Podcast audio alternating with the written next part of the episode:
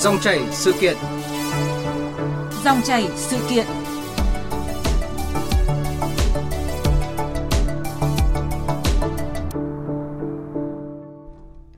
Thưa quý vị, thưa các bạn, cuối tuần qua, dư luận quan tâm thông tin Phó giáo sư tiến sĩ Đinh, Đinh Công Hướng, giảng viên trường Đại học Công nghiệp Thành phố Hồ Chí Minh vừa có đơn xin rút khỏi Hội đồng ngành toán Quỹ phát triển khoa học và công nghệ quốc gia sau khi có người viết đơn phản ánh ông vi phạm liêm chính khoa học. Cụ thể, trong thời gian công tác ở trường Đại học Quy Nhơn, vị phó giáo sư này đã bán công trình nghiên cứu thực chất là phối hợp nghiên cứu với và được trả thù lao cho một số trường đại học. Câu chuyện này trở thành đề tài bàn tán xôn xao trên các phương tiện truyền thông đại chúng và mạng xã hội, là nỗi chăn trở của những người trong ngành. Vấn đề liêm chính học thuật được nhiều người đề cập, bên cạnh đó nhiều người cũng lên án hành vi mua bài báo nghiên cứu để được thăng hạng từ các trường đại học. Và dòng chảy sự kiện hôm nay chúng tôi bàn nội dung từ vụ phó giáo sư bị tố bán nghiên cứu khi nhà khoa học phải chật vật mưu sinh với sự tham gia bàn luận của phó giáo sư tiến sĩ Nguyễn Hoàng Ánh, nguyên giám đốc Trung tâm Nghiên cứu châu Á Thái Bình Dương, Đại học Ngoại thương, hiện là giảng viên cao cấp tại Viện Kinh doanh và Công nghệ FSP, trường đại học FPT. Vâng, trước hết xin cảm ơn Phó Giáo sư Tiến sĩ Nguyễn Hoàng Ánh đã tham gia chương trình hôm nay. Vâng, chứ là rất hân hạnh được uh, nói chuyện với các bạn ngày hôm nay về một chủ đề đang rất nóng và rất thú vị. Vâng, à, thưa Phó Giáo sư Tiến sĩ Nguyễn Hoàng anh ạ, xin được nhắc lại là Quỹ Phát triển Khoa học và Công nghệ Quốc gia thì vừa nhận được đơn xin rút khỏi quỹ của Phó Giáo sư Tiến sĩ Đinh Công Hướng, thành viên Hội đồng Khoa học ngành toán vì liên quan đến liêm chính khoa học. Và trước khi trao đổi thì xin mời bà cùng nghe một số thông tin sau đây. Phó giáo sư tiến sĩ Đinh Công Hướng công tác tại trường Đại học Công nghiệp Thành phố Hồ Chí Minh từ tháng 3 năm 2023. Trước đó, ông là giảng viên cơ hữu của trường Đại học Quy Nhơn. Theo thống kê từ hệ thống cơ sở dữ liệu Google Scholar, học giả Google, Phó giáo sư Đinh Công Hướng có trên 80 bài báo khoa học công bố quốc tế từ năm 2004. Theo thống kê từ cơ sở dữ liệu thư mục trực tuyến ngành toán của Hiệp hội Toán học Hoa Kỳ, ông Hướng có tất cả 42 công trình nghiên cứu khoa học. Trong số này có 13 công trình ghi địa chỉ trường Đại học Tôn Đức Thắng, 4 công trình ghi địa chỉ trường Đại học Thủ Dầu Một.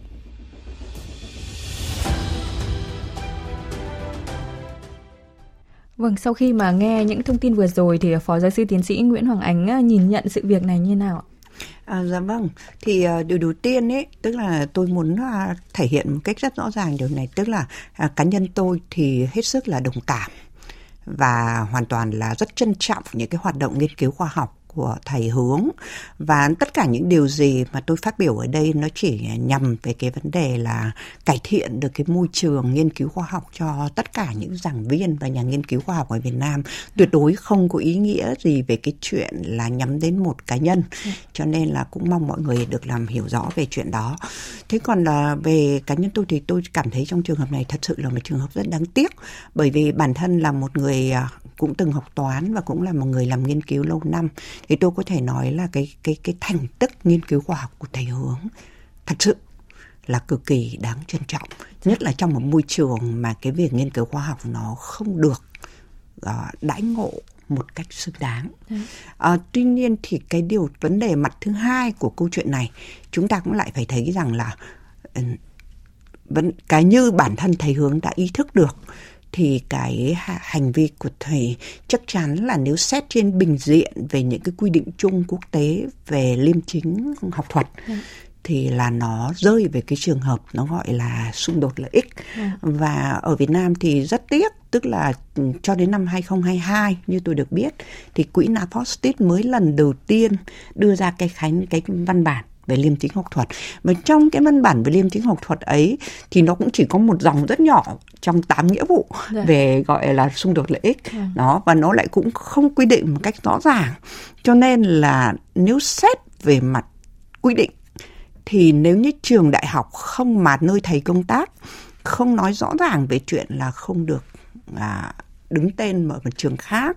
À, cũng như là à, nếu như mà không cái luật về quản lý mà về cán bộ ấy, không nói một cái à, rõ ràng gì về à. cấm thì thực ra thì theo như tôi được biết chỉ có một điều duy nhất cho nên bây giờ giám hiệu trưởng trường đại học quy nhơn có nói tức là luật viên chức à. có quy định một câu duy nhất tức là trước khi mà làm hợp tác bên ngoài thì phải báo cáo với nhà trường À, tuy nhiên thì cá nhân tôi cũng là một người làm việc trong các trường công lâu năm thì tôi cũng thấy là nó có một chút khó khăn là như thế này.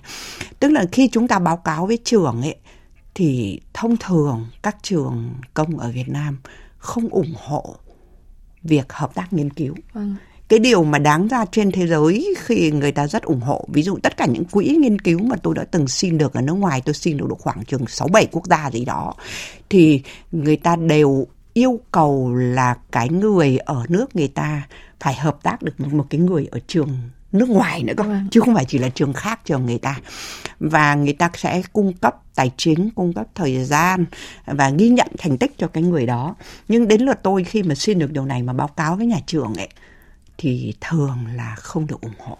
À. Cái lý do nó có hai lý do mà không ủng hộ. Điều đầu tiên là trường công ở Việt Nam thì uh, cứ sợ là giáo viên không chú trọng với công việc à. của mình là đầu tiên.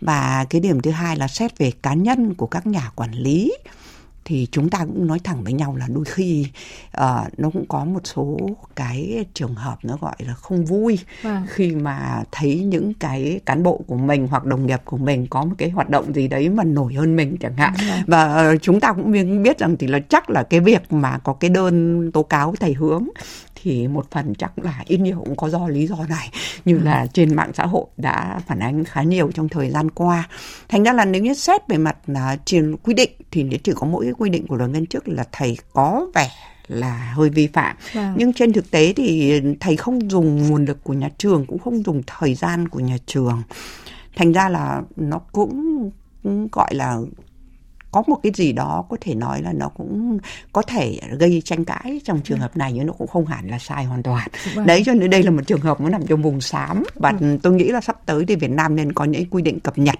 để mà có thể làm rõ ràng được và quản lý được giảng viên cũng như các nhà nghiên cứu của mình được chặt chẽ hơn. Vâng ạ. À, vừa rồi là quan điểm của phó giáo sư tiến sĩ Nguyễn Hoàng Ánh về câu chuyện một phó giáo sư à, bị tố là bán bài nghiên cứu của mình và bà cũng có nêu những cái vướng mắc trở ngại à, trong cái việc nghiên cứu khoa học các trường đại học đặc biệt là việc hợp tác nghiên cứu uh, trong khoa học ở các trường đại học đúng không ạ? Và đây có thể coi là một cái vùng xám của nghiên cứu khoa học và để có thêm góc nhìn thì chúng tôi uh, xin được kết nối điện thoại với một nhà khoa học xin được giấu tên À, thưa ông, ông có quan điểm ra sao về câu chuyện một phó giáo sư ở một trường đại học bán bài nghiên cứu khoa học của mình?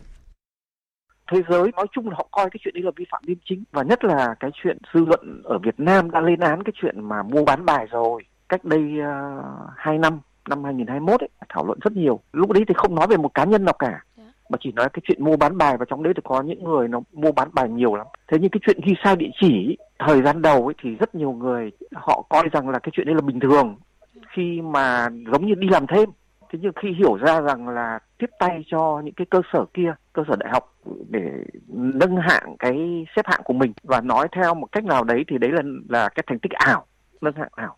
Thế thì bây giờ liên quan đến cậu này thì cậu này khi có đơn tố cáo thì là cậu ấy lập tức là cậu xin thôi. Thế thì câu chuyện nó bình thường, bởi vì là trong quy chế của quỹ thì ghi rõ cái, đây là một, đây là một cái vi phạm liêm chính. Và ghi rất rõ là những ai mà ngồi trong các hội đồng khoa học thì không được vi phạm liêm chính đấy. Thế thì cái chuyện xin xin thôi, quỹ còn chưa xử lý thì báo chí đưa lên mạng. Rất nhiều người không hiểu thì cứ hiểu theo kiểu là làm thêm thì là quyền của cá nhân. Nhưng mà thực ra cũng không đúng, bởi vì là trong luật viên chức thì ghi rất rõ là nếu mà là nếu là viên chức nhà nước thì bất kỳ anh làm việc ở cơ quan nào anh đi làm thêm anh phải được sự cho phép của cơ quan đấy. Vâng, vậy qua sự việc này thì ông có suy ngẫm như thế nào về câu chuyện đãi ngộ đối với các nhà khoa học ừ, ở nước ta này Thủ tướng vừa mới tuyên bố cách đây khoảng độ chưa đầy một tháng, tức là phải tuyên bố là phải có chế độ đãi ngộ xứng đáng cho các nhà khoa học rồi là cả hội nghị bộ chính trị trước cái đợt hội nghị trung ương cũng nói về cái chuyện là chế độ đãi ngộ, một trong những cái mà phải sửa. Thứ nhất là nhà nước có những cái chế tài đối với những cái cơ sở hoặc cá nhân mà vi phạm liêm chính. Nó tùy theo mức độ nhưng phải có chế tài. Mặt thứ hai là anh phải có chế độ đại ngộ xứng đáng cho các nhà khoa học thật sự có thành tích. Vâng, xin cảm ơn ông ạ. À, và vừa rồi là quan điểm của một ờ, nhà khoa học xin được giấu tên ạ, thưa phó giáo sư tiến sĩ ờ, Nguyễn Hoàng Ánh. À, vị ờ, khoa học nhà khoa học này thì cũng có nêu đến cái việc là liêm chính học thuật rồi và bà cũng có phân tích phần nào rồi ạ. Ngoài ra thì nếu mà xét về đạo đức khoa học hay là đối chiếu với quy định của pháp luật hiện hành thì à, bà thấy là phó giáo sư tiến sĩ Đinh Công Hướng có những cái còn những cái sai gì ở đâu ạ? Tôi nghĩ là trong cái case này thì như là thầy à, vừa rồi đã phân tích thì tôi nghĩ là thầy cũng đã phân tích khá là rõ ràng về những cái vấn đề gọi là tranh vênh dạ. nhưng mà như tôi cũng nói thì là quy luật à, quy định của Việt Nam nó chưa được rõ ràng nó dạ. là một cái gọi là gray area vùng xám thôi dạ. tôi nghĩ là nếu vấn đề trong trường hợp này chúng ta nên quy về cái đạo đức à, của người con người là nghiên cứu nghiên cứu khoa học thì nó sẽ rõ ràng hơn à, về mặt là bởi vì như thế này tức là luật pháp để không giờ kịp với lại thực tế cho nên là đạo đức nó chính là cái cảm nhận về cái gọi là lẽ phải điều nên làm trong trường hợp này. Và tôi nghĩ là cái này thì trong cả ở cả à, quy định của các trường như tôi đã tìm hiểu thì người ta đã ghi rõ là uh, chúng ta khi mà là nhà khoa học làm nghiên cứu thì không được làm ảnh hưởng gì đến cái công việc của cái nơi mình đang làm. Và cũng như là không được làm ảnh hưởng gì đến cái lợi ích của nơi mình đang công tác. Ừ. Đấy, thế thì uh, xét về mặt nói thì tôi nghĩ là không nghĩ là trường quy nhân của thầy bị thiệt hại gì. Vâng. Nhưng mà xét về mặt môi trường nghiên cứu thì rõ ràng cái hoạt động này của thầy ít nhiều thì cũng đã hợp tác với những trường làm ăn không đứng đắn ừ. làm cho những trường đó có gọi là một cái lợi thế chèn ép những trường làm ăn đứng đắn nếu xét về mặt gọi là người làm nghiên cứu thì chúng ta sẽ cảm thấy rằng cái điều đấy mặc dù chúng ta có thể vô tội giống như là mình gọi là có mình có thể bán hàng cho ai thì bán nhưng ừ. nếu như mình bán cho cái người mà người ta có thể dùng nó vào việc không tốt ừ. thì à, cái điều đấy nó là một cái vấn đề mà nó sẽ vi phạm về cái đạo đức của con người và nhưng mà đạo đức nó là một sự cảm nhận ừ. cho nên là cái việc này thì tôi nghĩ là nhà vật luật pháp cũng cần có những cái văn bản quy định rõ ràng hơn để bảo vệ những người có đạo đức trong nghiên cứu khoa học Vâng, cũng có những cái ý kiến đồng tình với quan điểm của bà cũng như là của một nhà khoa học giấu tên đấy ạ. À, vì thế mà cùng với những cái ý kiến đồng cảm thì cũng không ít ý kiến cho rằng là không nên viện dẫn vì lương thấp mà có thể là tiếp tay cho một cái vấn nạn xấu tại Việt Nam hiện nay đó là hiện tượng mua bán bài báo dùng đủ chiêu trò để có thể tăng xếp hạng của các trường đại học ạ. Vậy quan điểm của bà như nào? Bà có phải có thể phân tích kỹ hơn điều này? Dạ vâng, tôi cũng cảm thấy chuyện này là một chuyện à, rất là khó xử. Tại vì cá nhân tôi cũng đã từng bị một người đồng nghiên cứu lấy cái thành tích nghiên cứu của nhóm tôi để đăng ký cho một trong những trường đại học và mua bài mà chúng ta vừa nói. Và cái điều đấy nó cũng gây khá nhiều bực bội cho tôi về sau này khi mà uh, tự dưng là mình lại bị đứng tên chung với một bài báo trong một cứ cứ lần nào trường hợp và nói về mua thì người ta lại cũng có nhắc đến tên mình. Và nó làm cho mình cảm thấy rất là khó xử. Nó thế thì uh, vì vậy cho nên là tôi nghĩ rằng cái việc ở đây ấy thì chúng ta mặc dù có thể trách từng cá nhân như yeah. cái dạ. chuyện về đạo đức nghiên cứu mà tôi vừa nói nhưng mà cái lớn hơn là chúng ta phải nhìn thấy một môi trường làm thế nào để những người sống có đạo đức không bị thiệt thòi yeah. Dạ. đó thì nếu như cái lớn cái gọi là gốc của vấn đề ở đây đó là những cái trường đại học mua bài lại được công nhiên tồn tại vâng. công nhiên uh, xếp thứ hạng cao mà không bị ảnh hưởng gì cả. Thì tôi đã từng làm nghiên cứu ở rất nhiều quốc gia trên thế giới như là ở Anh ở Đan Mạch ở Thụy Sĩ ở Hàn Quốc gì đó vân vân. Và không có một trường học đại học nào bán bài mà sống được cả. Ừ. trường mua bài nào mà sống được cả. Tại vì người ta sẽ kiểm tra cái nó gọi là affiliation rất là rõ ràng. Và những cái trường đấy nếu mà mắc ấy thì một là sẽ bị loại cái đó ra khỏi cái danh sách xếp hạng. Và cái thứ hai là sẽ bị phạt thế nhưng mà ở Việt Nam thì người ta có thể làm như vậy rất thoải mái bao nhiêu năm nay rồi. Ừ. chúng ta nói đã ba bốn năm nay. Nhưng trên thực tế là những trường đấy chẳng bị phạt gì và cũng chẳng bị thiệt thòi gì. Thế thì người ta cứ tiếp tục. Và chúng ta sẽ thấy một vấn đề rằng nó cũng cái việc này nó ít nhiều cũng giống như là bán ma túy vậy. Nếu như mà cái người mà uh, mua ma túy vẫn sống khỏe thì rất là khó để cấm người không có ai đi buôn bán ma túy ừ.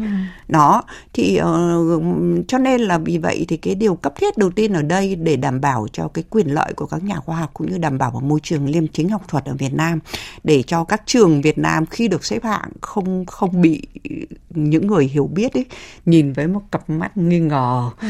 thì uh, tôi nghĩ là việc đầu tiên đó là các cơ quan quản lý nhà nước mà đứng đầu là Bộ Khoa học và Công nghệ và Bộ Giáo dục và Đào tạo thì cần phải có những cái giả soát rõ ràng về chuyện này à, trên mạng xã hội đã đăng ký đăng rất rõ ràng về rất nhiều những cái trường hợp mà nhìn thấy rõ ràng như trường đại học tôn đức thắng là uh, thuê cả những người ở thổ nhĩ kỳ yeah. Dạ. những người mà chắc chắn là chưa bao giờ nhìn thấy cái cổng trường ấy nó như thế nào mà có rất nhiều bài ở trường thì nó là một chuyện mà ừ, nó như là con lạc đà chui qua lỗ chôn kim vậy chúng ta dạ. sẽ phải xem lại về chuyện này Vâng, à, cũng cần thiết phải à, xem xét cái yếu tố, cái khía cạnh là giả soát hay là có cái cơ chế như nào để liêm chính học thuật không chỉ là đối với những nhà khoa học, cá nhân những nhà khoa học mà chính ở các trường đại học đúng không ạ? Như bà dạ vâng, bởi vì là các trường, các nhà khoa học sẽ không thể làm như vậy được nếu như không có sự tiếp tay của các trường đại học. Ừ.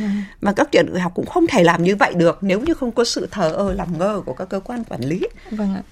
À, qua cái câu chuyện này thì có thể thấy là cũng trở thành cái nỗi niềm chăn trở của nhiều người làm khoa học và có lẽ là à, không ít người cũng thấy bóng dáng cái sự khó khăn của chính mình khi mà các nhà khoa học có, thực sự có năng lực nhưng mà làm việc thì lại chưa có cơ hội để mà phát huy hết cái khả năng của mình hoặc là vị vướng cơ chế chính sách nào đấy vẫn phải là mưu sinh ạ.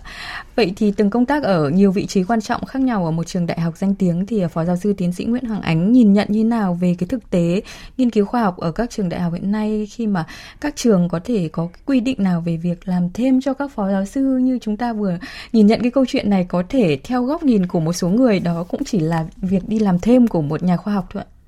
Ừ, thực tế ra mà nói thì cái này ở trên thế giới nó có quy định rất rõ ràng tức là cái quy định về gọi là mâu thuẫn về lợi ích ấy, nó ghi rõ là phải chúng ta phải phân ra làm hai hai cái loại đăng ký ở trên cái bài báo nghiên cứu loại đầu tiên nó gọi là cái nguồn tài trợ vâng. đó thì nếu như trường đại học tôn đức thắng trả tiền tài trợ cho nhà nghiên cứu hay là trường thử tổ một gì vâng. đó thì nó nó nên được ghi trong một cái dòng cảm ơn như chúng tôi vẫn làm. Tức là uh, cảm ơn cái ờ, cơ quan ABC gì đấy về đã tài trợ cho cái nghiên cứu này còn cái thứ hai nó gọi là affiliation tức là nơi công tác thì nó phải ghi cái nơi mà người đó đang làm việc ừ. nó thì ví dụ như tôi có thể ghi rằng tôi đang làm cho đại học FPT nhưng mà tôi lại cảm ơn trường Tôn Đức Thắng vì đã tài trợ cái nghiên cứu này ừ. thì trong trường hợp như vậy không có một ai thắc mắc gì cả ừ. đó là thông lệ quốc tế ờ, nhưng cái vấn đề sai phạm ở đây ấy, nó lại là ghi nhập nhèm giữa ừ. hai chuyện này ừ. đó thì uh, sở dĩ mà làm như vậy chúng ta cũng nói như vừa rồi là tại quy định của Việt Nam không có nhưng mà cá nhân tôi đã nhìn thấy là uh, thực sự thì trong một khoảng thời gian dài tức là chỉ từ khi mà chỉ từ khi mà bộ trưởng nhà lên nắm quyền thì việc nghiên công bố quốc tế mới chính thức là được gọi là tôn vinh. Ừ. Còn trước đấy thì các công bố quốc tế sẽ được tính như là một công bố ở trong nước. À đó à, nhưng mà một có được một công bố quốc tế thì đầu tiên cái một cái thời gian nghiên cứu như là ngành của tôi mà là gọi là về bên quản trị kinh doanh hay bên kinh tế học ấy, chúng tôi ít nhất mất ít nhất là từ 18 đến 24 tháng ừ. cho một nghiên cứu và nó phải mất rất nhiều thời giờ đi khảo sát ừ. phỏng vấn rồi à, thường là rất ít khi chúng ta nhìn thấy một bài báo về kinh doanh hay là xã hội học ừ. mà chỉ có một tác giả ừ. nó phải có 5 đến 6 tác giả ba bốn là ít đó thì chúng ta cũng biết là một cái khoảng thời gian như vậy nó sẽ cho 18 tháng 12 đến 18 tháng là minimum cho 5 đến 6 con người. Ừ. Nhưng mà nếu đến lúc một bài báo mà được công bố thì một người sẽ ở các trường công tôi được biết thì sẽ được thưởng khoảng từ 10 đến 20 triệu. Ừ. Thế thì ờ, và nếu cái người cao ấy thì mới được còn những người mà theo cái tên thấp hơn thì sẽ được ít hơn nó thế thì mọi người sẽ thấy một vấn đề rất rõ ràng rằng là cái cái đãi ngộ đấy nó thật sự là không hấp dẫn để cho người ta làm nhưng mà cùng cái khoảng thời điểm đấy thì các trường như chúng ta vừa nhắc tên trường mà mua bài đó à. thì người ta có thể được gấp 5 đến gấp 6 lần à. cái uh, số tiền đấy đó thế thì ừ, đấy nó là một cái động lực nó không với các nhà khoa học thì nó không chỉ là chuyện tiền mà nó còn là cái chuyện người ta cảm thấy là cái việc làm mà người ta nó được trân trọng wow. đó vâng, thì vâng. cho nên là chúng ta sẽ phải lưu ý hai phần ở đây một phần là về đãi ngộ về tài chính nhưng một phần thứ hai là chúng ta cũng phải nhìn thấy cái gọi là sự tôn trọng sự tôn vinh người làm khoa học vâng. thì nó mới là động lực được cho người ta Vâng, không chỉ là tiền và tài chính mà cái sự tôn vinh trân trọng đúng không ạ? Vâng. Với những cái kết quả mà những nhà khoa học uh, nghiên cứu á. À, thưa bà tại cuộc họp báo quý 3 hồi tháng 10 thì do Bộ Khoa học và Công nghệ tổ chức thì một lần nữa cái vấn đề thu nhập của các nhà khoa học cũng được đặt ra. À, sau đây là ý kiến của tiến sĩ Nguyễn Phi Lê, giám đốc điều hành Trung tâm Nghiên cứu Quốc tế về trí tuệ nhân tạo Đại học Bách khoa Hà Nội, phó giáo sư tiến sĩ Vũ Văn Tích, trưởng ban khoa học công nghệ Đại học Quốc gia Hà Nội và ông Trần Văn Tùng, thứ trưởng Bộ Khoa học và Công nghệ. Chúng ta phải cải tiến cái môi trường nghiên cứu khoa học ở trong nước để cho nó tốt lên. À, ví dụ như là chúng ta có nhiều hơn những cái chương trình ờ, để thúc đẩy nghiên cứu khoa học, có nhiều hơn những cái quỹ dành cho các nhà nghiên cứu khoa học, dành cho các đề tài nghiên cứu khoa học cơ bản, quỹ học bổng cho các em sinh viên. Nhà nước cần phải có một cái đặt hàng rất là lớn đối với các nhà khoa học.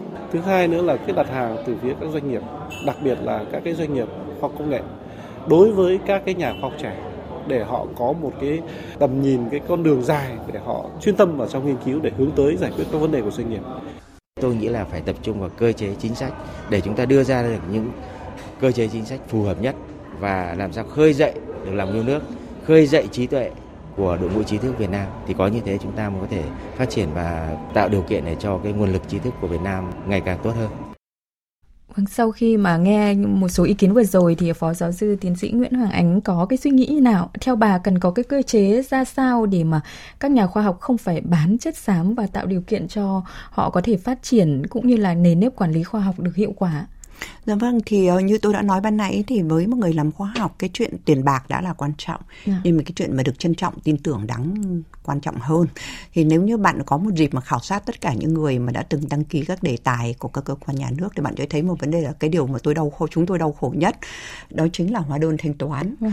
Vâng. vâng thì uh, tôi không nói đến chuyện mà những cái tin như là chuyện là phải chạy trọt gì đấy mới có đề tài và phết phẩy 15 đến 30 phần trăm của chuyện đó thì thôi cái đấy tôi không có bằng chứng tôi không không dám nói nó chỉ là tin đồn thế nhưng mà cái chuyện mà những cái quy định tài chính ấy đối với các nhà khoa học nó quá nặng nề. Ừ. Ví dụ như là bạn chỉ cần chi tiêu bất kỳ một cái gì đến 200 nghìn để bạn phải có hóa đơn đỏ. Ừ.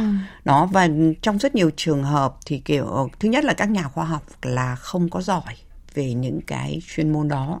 Cái điểm thứ hai là cái số mớ giấy tờ đấy nó bạn sẽ phải thuê một người. Ừ. và cái bạn thuê cái người đấy thì bạn sẽ phải tốn một cái khoản tiền cho cái người đấy. Và tôi đã từng mắc một đề tài với lại à, thành phố Hà Nội. Tức là tôi mất đến à, sau khi bọn tôi đã bảo vệ xong và thành phố Hà Nội nói rằng là trong suốt mấy chục năm đã làm thì tôi là người duy nhất có bài sau đó nó được công bố quốc tế. Nhưng tôi đã mất đến một năm sau đấy không thanh toán được hết tiền. Ừ đấy ờ, rất nhiều công đi lại, rất nhiều thứ và tất cả những thứ đấy đều không được tính tiền. Thì câu chuyện này nó đã, tôi cũng nhớ là đã từng có những bài báo nói ra là cần phải có những cái quy định tài chính ờ, dễ gọi là hợp lý hơn cho các nhà khoa học. Ờ, Bộ trưởng Nguyễn Thiện Nhân khi đến trường tôi tôi nhớ đâu khoảng năm 2008 thì, thì tôi cũng có phát biểu vấn đề này trong cái hội thảo của trường tôi. Ờ, thầy Nhân lúc ấy có nói là sẽ chuyển Bộ trưởng Bộ Tài chính xem xét. À. Nhưng đến bây giờ 15 năm đã trôi qua và với cái đề tài vừa rồi tôi vừa mới thanh toán thì tôi bây giờ tôi vẫn còn à. chưa lấy được ờ, đâu gần 100 triệu. À. Thành nên là vì số hóa đơn đòi hỏi nhiều quá. Đó thế thì cho nên là tôi rất cảm động với những cái lời nói của các vị quản lý vừa rồi ừ. nhưng uh, các vị coi như tôi nghĩ là nó cũng giống như cái bánh vẽ chúng tôi ừ. nhìn thấy nó nhưng mà để mà có thể với được đến nó thì các quy định nó quá phiền toái vẫn còn vướng nhiều đúng không và trong khi vâng. đó nếu như tôi mà làm việc với trường tôn đức thắng tôi chỉ cần có biết có thay một cái tên trên cái bài đấy và trong vòng một tuần tiền sẽ vào tài khoản của tôi mọi người nghĩ đằng nào sẽ dễ hiểu hơn Vâng.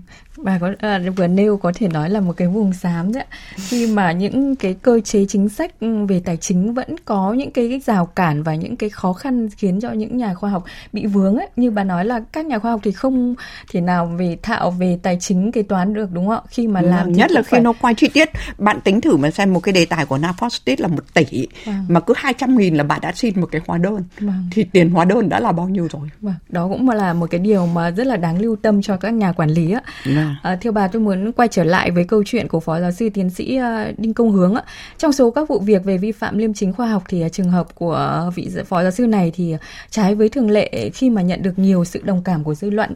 Vậy theo bà thì vì sao mà hành vi của vị phó giáo sư này theo khái niệm liêm chính khoa học thì có thể bị coi là có hành vi giả mạo gây nhầm lẫn với và cũng là động cơ vụ lợi nhưng mà lại nhận được cái sự chia sẻ của số đông như vậy? Vâng thì ờ, tôi nghĩ rằng là sau cái tất cả những ờ, cái vấn đề mà chúng ta vừa mới nói những về những cái ờ, quy định của luật pháp cũng không được rõ ràng về những cái đãi ngộ cho nhà khoa học cũng rất là kém cỏi cả về tài chính cũng như là về sự tôn vinh, sự công nhận. Thế thì uh, chúng ta và chúng ta cũng đều biết rằng là lương của một giảng viên đại học ở trường công ừ. thì uh, như là tôi biết ở những cái trường ở Hà Nội thì một tháng nếu mà chính thức thì tôi nhớ là cho đến khi mà tôi đã làm phó giáo sư tiến sĩ giảng viên cao cấp thì uh, lương của tôi đâu được độ khoảng quanh hai chục triệu gì đấy ừ. mà tức là đấy là tôi đã công tác 35 năm thầy hướng thì chắc là cùng lắm cũng chỉ được đến như vậy ừ. thế nếu như chúng ta nghĩ rằng là một người làm như vậy nuôi vợ nuôi hai đứa con nó thì uh, chúng ta sẽ thấy rằng là và lại là một người chắc chắn là có tài. Tôi đã đi rất nhiều hội thảo trên thế giới số người có những công bố như thầy không nhiều. À. thế thì uh, chúng ta sẽ cảm thấy một cách rất rõ ràng về chuyện là thầy đã phải chịu nhiều sự bất công và đấy tôi nghĩ rằng đấy là lý do vì sao mà dư luận à, đồng cảm nhiều với thầy. Tại vì như ban nãy chúng ta đã phân tích thì câu chuyện này là về mặt lý thì thầy có thầy có cái sai mặc dù ừ. nó cũng không sai lớn lắm. Ừ. nhưng mà về mặt tình thì thầy rất là đáng thể tất đó thì uh, đấy là lý do và bà lại những thầy lại rất thẳng thắn. Chứ nếu thầy mà tìm cách tránh né quanh co thì chắc là dư luận cũng sẽ trách móc thầy nhiều. Nhưng thầy rất thẳng thắn và cũng rất là có trách nhiệm với hành động của mình. Dạ. tôi nghĩ đấy là lý do mà thầy nhận được nhiều sự đồng cảm của công luận tôi cũng mong rằng câu chuyện này sẽ không làm cho thầy thêm buồn để cho thầy có thể hiểu có được một cái nhìn công bằng hơn dạ. và vui vẻ hơn với cuộc sống nghiên cứu khoa học chân chính của mình vâng ạ ý kiến của phó giáo sư tiến sĩ nguyễn hoàng ánh cũng là cái điều mà chúng tôi muốn gửi tới à, một cái thông điệp muốn gửi tới các nhà khoa học ở việt nam ạ à, xin cảm ơn phó giáo sư tiến sĩ nguyễn hoàng ánh nguyên giám đốc trung tâm nghiên cứu châu á thái Bình Dương, Đại học Ngoại thương, hiện là giảng viên uh, cao cấp tại Viện Kinh doanh và Công nghệ FSB, trường Đại học FPT về cuộc trao đổi này. Dạ, vâng, xin cảm ơn uh, bạn đã mời tôi đến đây và mong rằng các quý khán giả sẽ cảm thấy có thêm một chút thông tin bổ ích từ buổi nói chuyện ngày hôm nay của chúng tôi. Vâng ạ. Và tiếp theo đây thì uh, xin mời quý vị dành ít phút cho một quảng cáo.